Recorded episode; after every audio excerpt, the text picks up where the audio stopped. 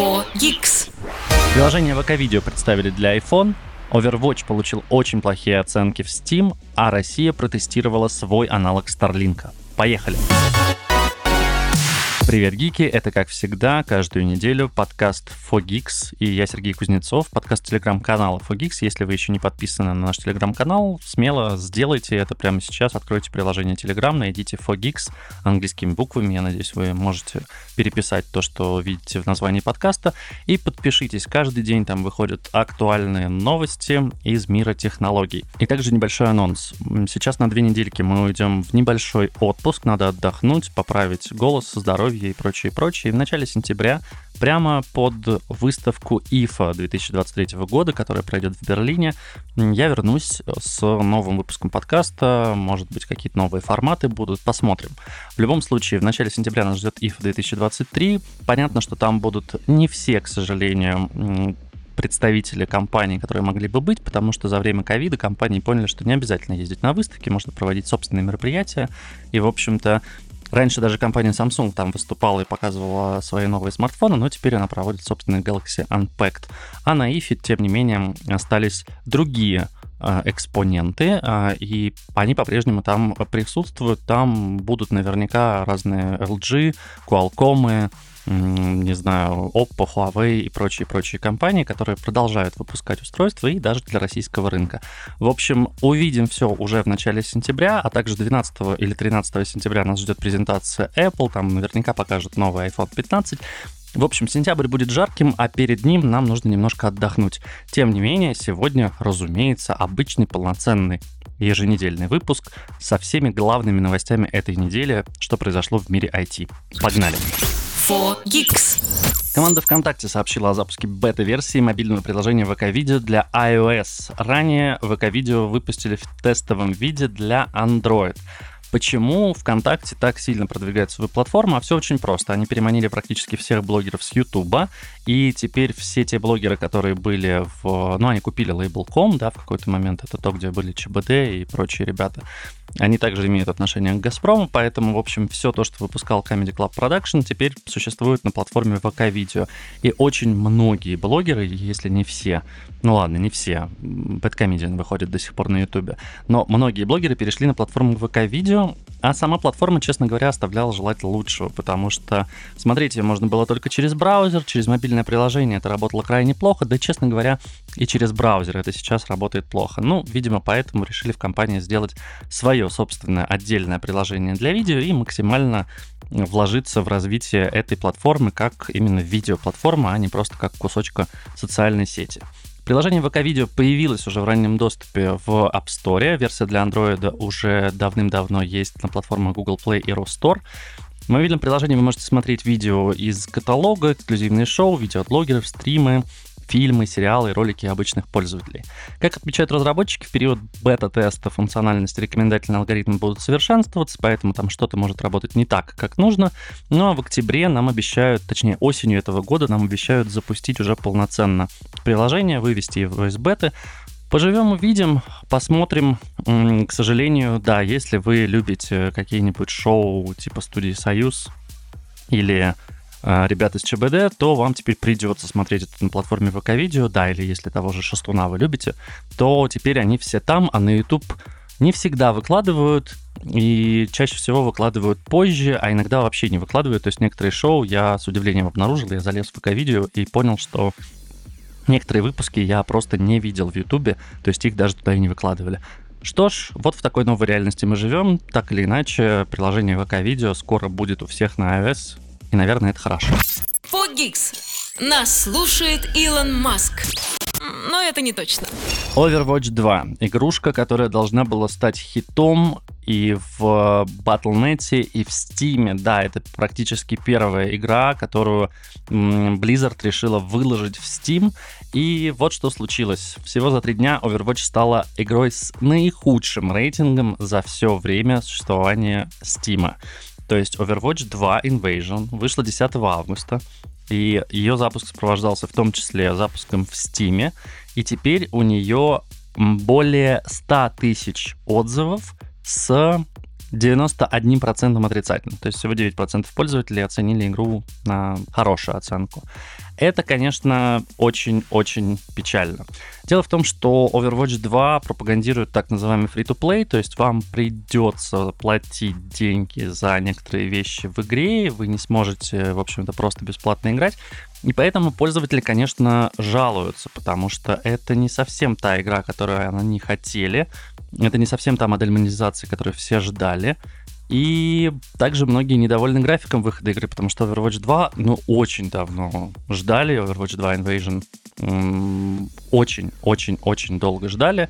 И то, что в Steam ее не было, ну, по понятным причинам, да, потому что Blizzard выкладывает все в Battle.net, это, конечно, не проблема, но в целом график выхода Overwatch 2 Invasion — это такое, скажем так, ее задерживали довольно долго. Так или иначе, причин масса, и у Valve были и собственные провалы, например, когда выпустили Team Fortress 2, и когда сначала это была классная игрушка из набора Orange Box, а потом Team Fortress 2 стала такой тоже донатной площадкой, то есть там ввели очень много разных вариантов оружия, был максимально хреновый баланс, и, в общем, можно было покупать оружие. В общем, это превратили в что-то непонятное, и пользователи начали жаловаться и переставали играть. И, в общем, в принципе, это было предтеча появления Overwatch еще первого. Но, тем не менее, Overwatch 2 э, сейчас 0.96 баллов из 10 в Steam.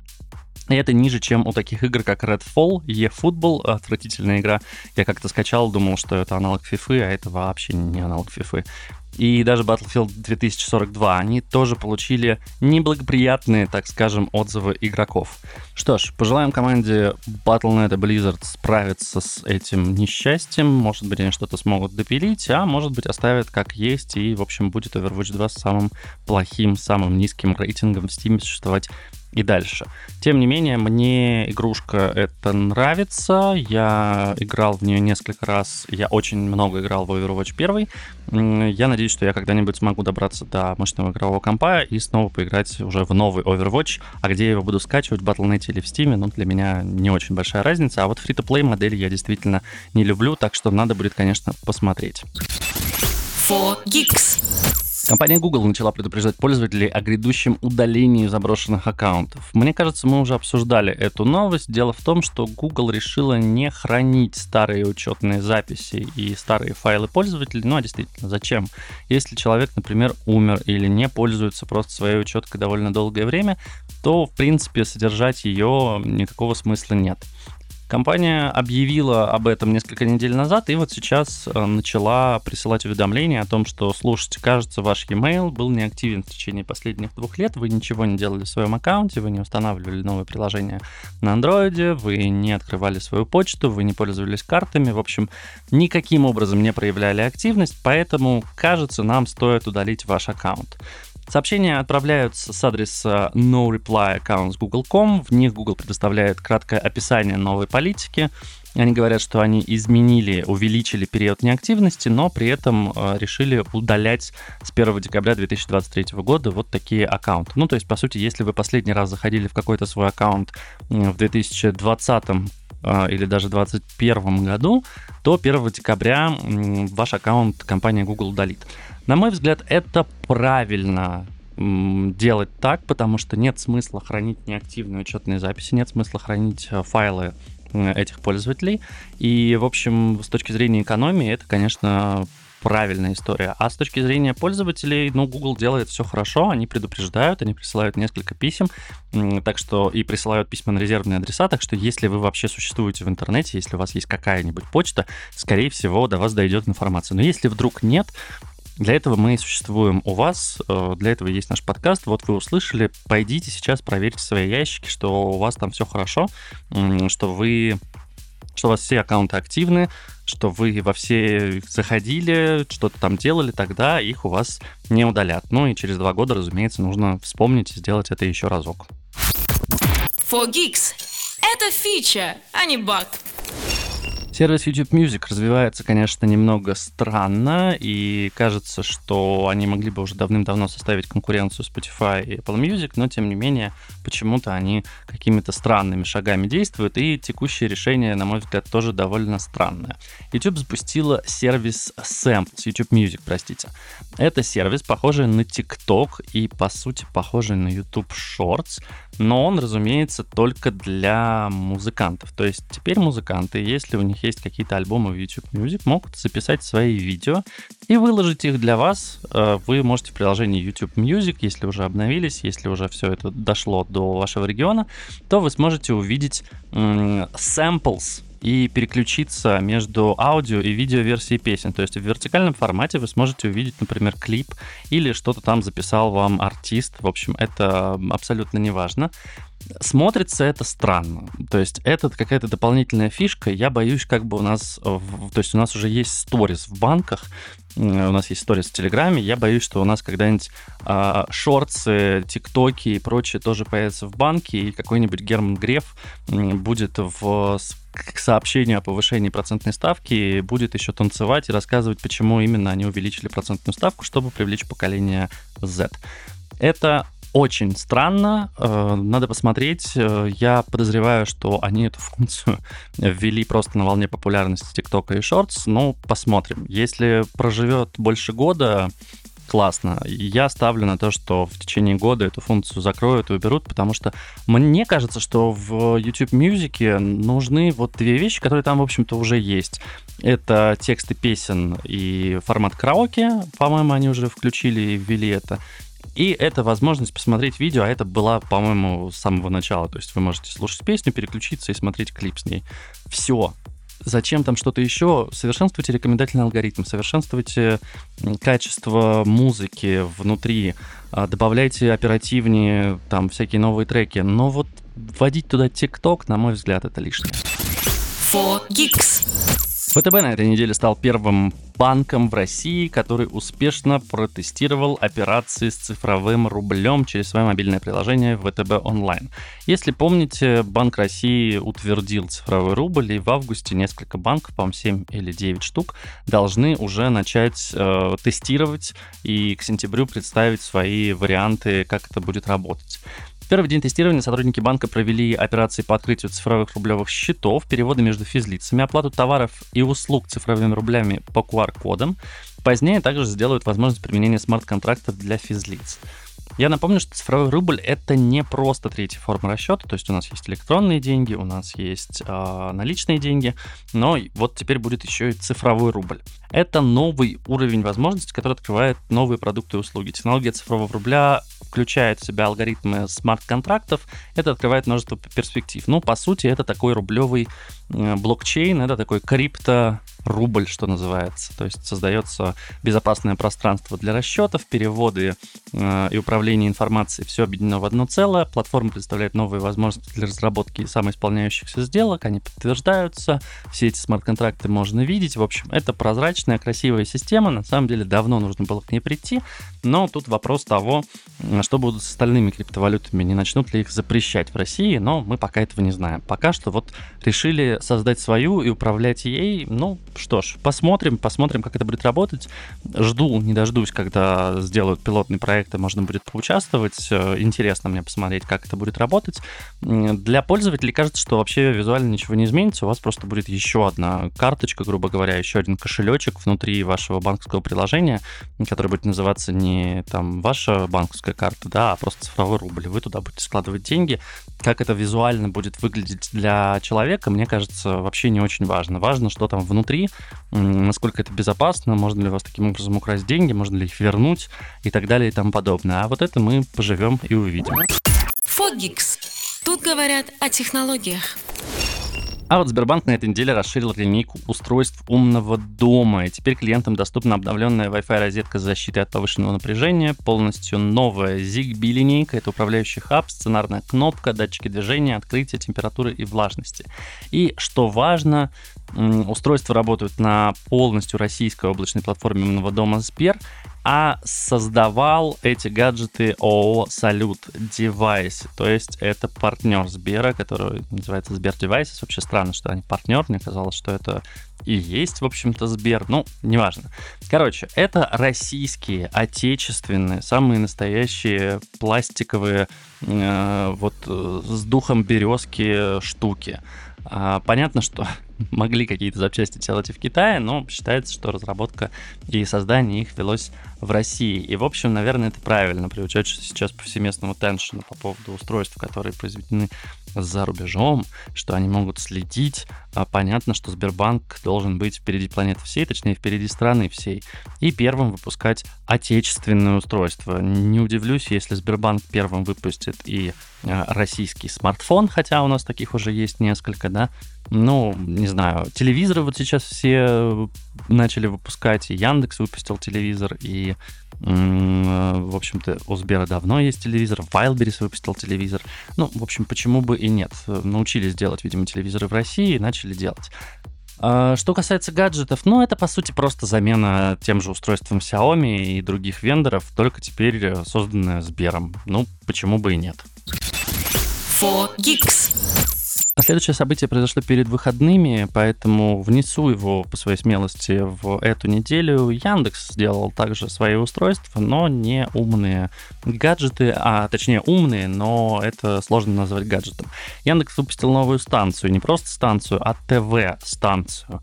Это телевизор, внутри которого встроена колонка с Алисой. Ну, по сути, это телевизор с Алисой, конечно же, но работает это интересно. То есть, если у вас телевизор выключен, то вы можете использовать просто его как колонку. То есть вы просто говорите, Алиса, включи мне там музыку, и Алиса включает музыку. То есть вам не нужно теперь покупать к телевизору дополнительно умную колонку, вам не нужно там вставлять умную розетку. То есть это полноценная ТВ-станция, точнее, это полноценная Яндекс-станция, внутри которой работает Алиса. Кроме того, Алиса внутри помогает в навигации по приложениям, можно вообще пультом не пользоваться, можно голосом все включить, запустить себе видео, сказать поставь на паузу, перемотай на 50 секунд вперед, а, сделай потише, сделай погромче. И это, конечно, потрясающе. Это совершенно другой experience использования телевизора. Это прям вау. Помимо прочего, сделали очень хорошее железо. Это QLED э, дисплей 4К, Ultra HD, HDR 10, матовый, э, на солнце практически не бликует. Э, делает эта компания Haier, ну, производит в России по заказу Яндекса, что, в общем-то, неплохо. А, отличные, отличные гаджеты. Я оставлю ссылочку на обзор. А, вы сможете по ней перейти и почитать. Оставлю в телеграм-канале Fogix, так что заходите, читайте. Если вдруг вы выбираете, какой сейчас телевизор себе купить под Новый год или, может быть, просто решили осенью себе подарок сделать, на мой взгляд, это прям отличная штука, и к ней стоит присмотреться. Fogix. Нас слушает Илон Маск. Но это не точно. Не могу обойти стороной тему про сверхпроводники.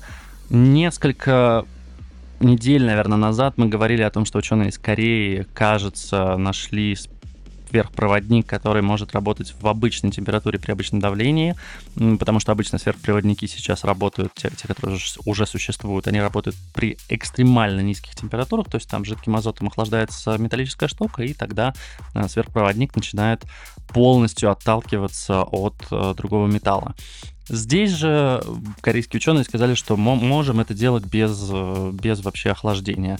Но, к сожалению, ученые из других институтов, из США, Европы, России в том числе, не смогли подтвердить их догадки, не смогли, протестировали то, что они заявили, протестировали такой же вид материала и сказали, что нет никаких свойств э, сверхпроводника у этого материала, к сожалению, нет.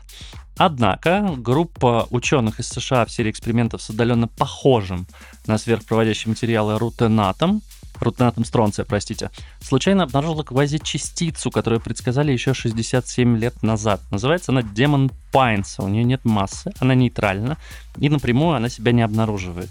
А найти ее, собственно, не могли вот эти 67 лет. И вообще поиск э, всех новых частиц — это потрясающая история, когда делают какие-то вычисления давным-давно, говорят, вот такая штука должна вот здесь существовать. Кажется, что вот по стандартной модели здесь должна быть еще частица. А потом десятки лет делают эксперименты и находят, что частица действительно существует или не существует. Как говорят ученые, открытие вот этого демона Пайнса может очень многое изменить. В частности, может повлиять на современную теорию сверхпроводимости, потому что она опирается на, телесные, на тесное взаимодействие электронов и фононов в атомарной структуре материалов, а в то же время ряд проявлений сверхпроводимости плохо согласуется с этой теорией и оставляет место для неоткрытых процессов. В частности, вот эта квазичастица Демон Пайнса — это одно из таких явлений, и считалось, что вообще это фантазия Дэвида Пайнса, который ее предложил в 1956 году. В общем, повлияет она на поиск э, сверхпроводимых материалов.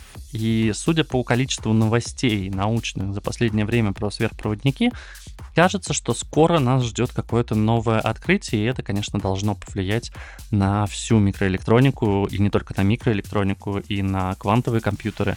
В общем, это очень много на что повлияет. Будем ждать, когда же ученые найдут этот сверхпроводимый материал. Очень-очень хочется.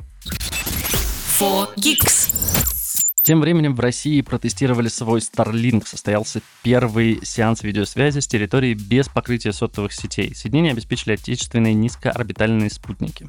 Заместитель председателя правительства Дмитрий Чернышенко принял участие в этом сеансе видеосвязи. Соединение было выполнено с использованием отечественных низкоорбитальных аппаратов производства Бюро 1440. Во время сеанса Дмитрий Чернышенко находился в Москве в Центре управления полетами, а министр цифрового развития Республики Адыгея Заурбек Шу был на горе Фишт. Подтверждаю, на горе Фишт вообще нет связи. Э, пытались мы как-то вокруг нее даже быть, и там, конечно, все отключается. Это тяжеловато.